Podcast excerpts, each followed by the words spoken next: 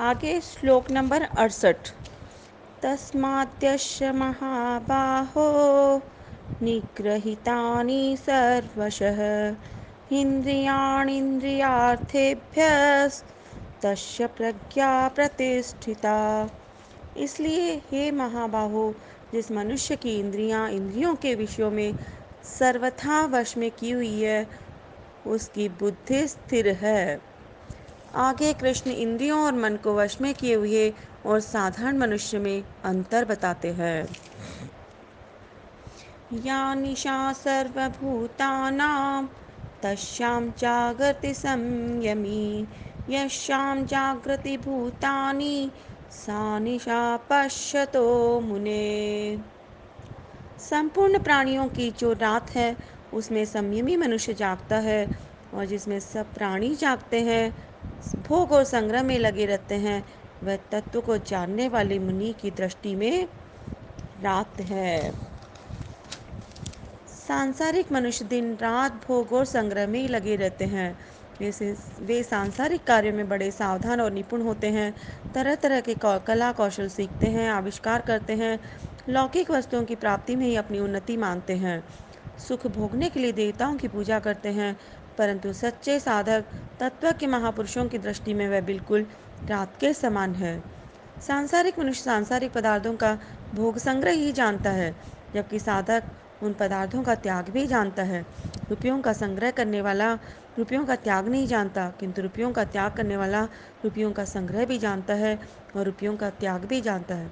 अतः साधक को ही संसार की पूरी जानकारी हो सकती है, संसारी मनुष्य को तो आधी ही हो सकती है। और सांसारिक मनुष्य को तो परमात्मा भगवान की जानकारी तो होती ही नहीं।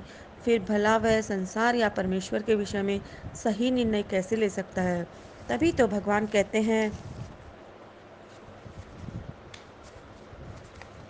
आपूर्यमाणमचलप्रतिष्ठं समुद्रमापे प्रविशन्ति यद्वत्, तद्वत् कामा यं प्रविशन्ति सर्वे, स शान्तिमाप्नोति न कामकामी। जैसे संपूर्ण नदियों का जल चारों ओर से जल द्वारा परिपूर्ण समुद्र में आकर मिलता है, पर समुद्र अपनी मर्यादा में अचल स्थित रहता है। ऐसे ही संपूर्ण भोग पदार्थ जिस संयमी मनुष्य को विकार उत्पन्न किए बिना ही प्राप्त होते हैं, वही मनुष्य परम शांति को प्राप्त होता है, भोगों की कामना वाला नहीं। जब मनुष्य सर्वथा निष्काम हो जाता है, तब आवश्यक वस्तुएँ उसके पास स्वाभाविक आती है।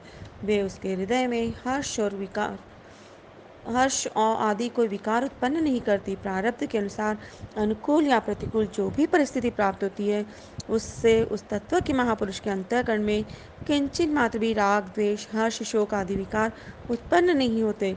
वह सर्वथा सम रहता है, परंतु जिसके भीतर सांसारिक कामना है, उसे वस्तुएँ प्राप्त हो या न हो, वह सदा अशांत ही रहता है। विहाय कामान्य सर्वान् पुमांश्चरति निष्प्रह, निर्ममो निरहङ्कार स शान्तिमधिगच्छति। शांतिमधिगच्छति जो मनुष्य संपूर्ण कामनाओं का त्याग करके स्पृहा रहित ममता रहित और अहमता रहित होकर आचरण करता है वह शांति को प्राप्त होता है।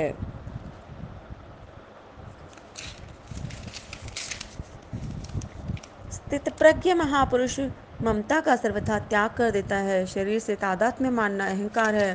स्थित प्रज्ञ में अहंकार नहीं रहता। वस्तुओं से सुख भोगने की कामना करने से उनसे ममता का संबंध रखने से अशांति होती है। जब संसार की कामना स्प्रहा ममता और अहंता सर्वदा छूट जाती है, तब स्वतः सिद्ध शांति का अनुभव हो जाता है। ममता प्राप्त वस्तु की और कामना अप्राप्त वस्तु की होती है। सबसे पहले ममता का त्याग करना सुगम पड़ता है।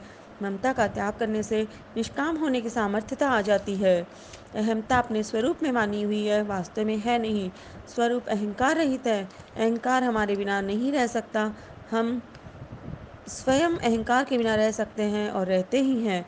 हम अहम से अलग न होते, अहंकार रूपी होते तो सुषुप्त में, सुषुप्ति में अहंकार के लीन होने पर हम भी नहीं रहते। अतः अहंकार के बिना भी हमारा होनापन सिद्ध होता है। जागृत और स्वप्न में अहम प्रकट रहता है और सुषुप्ति में अहम लीन हो जाता है। कामना का त्याग होने पर भी शरीर निर्वाह मात्र के लिए कुछ न कुछ वस्तु, व्यक्ति, पदार्थ आदि की आवश्यकता रह जाती है। जिसको स्पृहा कहते हैं। कामना और स्पृहा दोनों का त्याग करने का तात्पर्य है कि वस्तुओं की कामना भी न हो और निर्वाह मात्र की कामना शरीर की आवश्यकता भी न हो। अतः निष्काम भाव से मुक्ति तक की भी कामना नहीं होनी चाहिए। कामना, स्पृहा, ममता और अहमता से रहित होने पर उसकी क्या स्थिति होती है, इसका वर्णन आगे के श्लोक में करते हुए इस विषय का उपसंहार करते हैं। एषा स्थिति पार्थ। नैनां प्राप्य विमुह्यति। स्थित्वा शामन्तकालेऽपि ब्रह्मनिर्वाणमृच्छति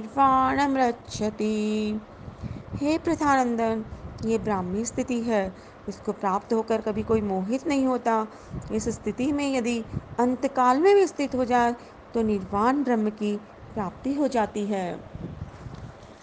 सत और असत को ठीक तरह से जानना, न जानना ही मोह है। स्वयं सत्य होते हुए भी असत के साथ अपनी एकता मानते रहना ही मोह है। निर्मम और निरंकार होने से साधक का असत विभाग से संबंध विच्छेद हो जाता है। और सत विभाग में अर्थात ब्रह्म में अपनी स्वतः स्वाभाविक स्थिति का अनुभव हो जाता है, जिसको ब्राह्मी स्थिति कहते हैं। इस ब्राह्मी स्थिति को प्राप्त होने पर शरीर का कोई मालिक नहीं रहता, अर्थात शरीर को मैं, मेरा कहने वाला कोई नहीं रहता, कोई नहीं रहता। व्यक्तित्व मिट जाता है। एक बार इस ब्राह्मी स्थिति का अनुभव होने पर फिर कभी मोह नहीं होता। अंतकाल में भी मनुष्य निर्मम, निरंकार होकर ब्राह्मी स्थिति का अनुभव कर ले तो उसको तत्काल निर्वाण ब्रह्म की प्राप्ति हो जाती है। जीव ने अहम के कारण ही जगत को धारण किया है। यदि वह अहम का त्याग कर दे तो फिर जगत नहीं रहेगा। मेरा कुछ नहीं है। इसको स्वीकार करने से मनुष्य निर्मम हो जाता है और मेरे को कुछ नहीं चाहिए। इसको स्वीकार करने से मनुष्य निष्काम हो जाता है और मेरे को अपने लिए कुछ नहीं करना है। इसको स्वीकार करने से मनुष्य निरहंकार हो जाता है। ॐ तत्सदिति श्रीमद्भगवद्गीतासूपनिषत्सु ब्रह्मविद्यायां योगशास्त्रे श्रीकृष्णार्जुनसंवादे साङ्ख्ययोगो नाम द्वितीयोऽध्याय। हरे कृष्णा।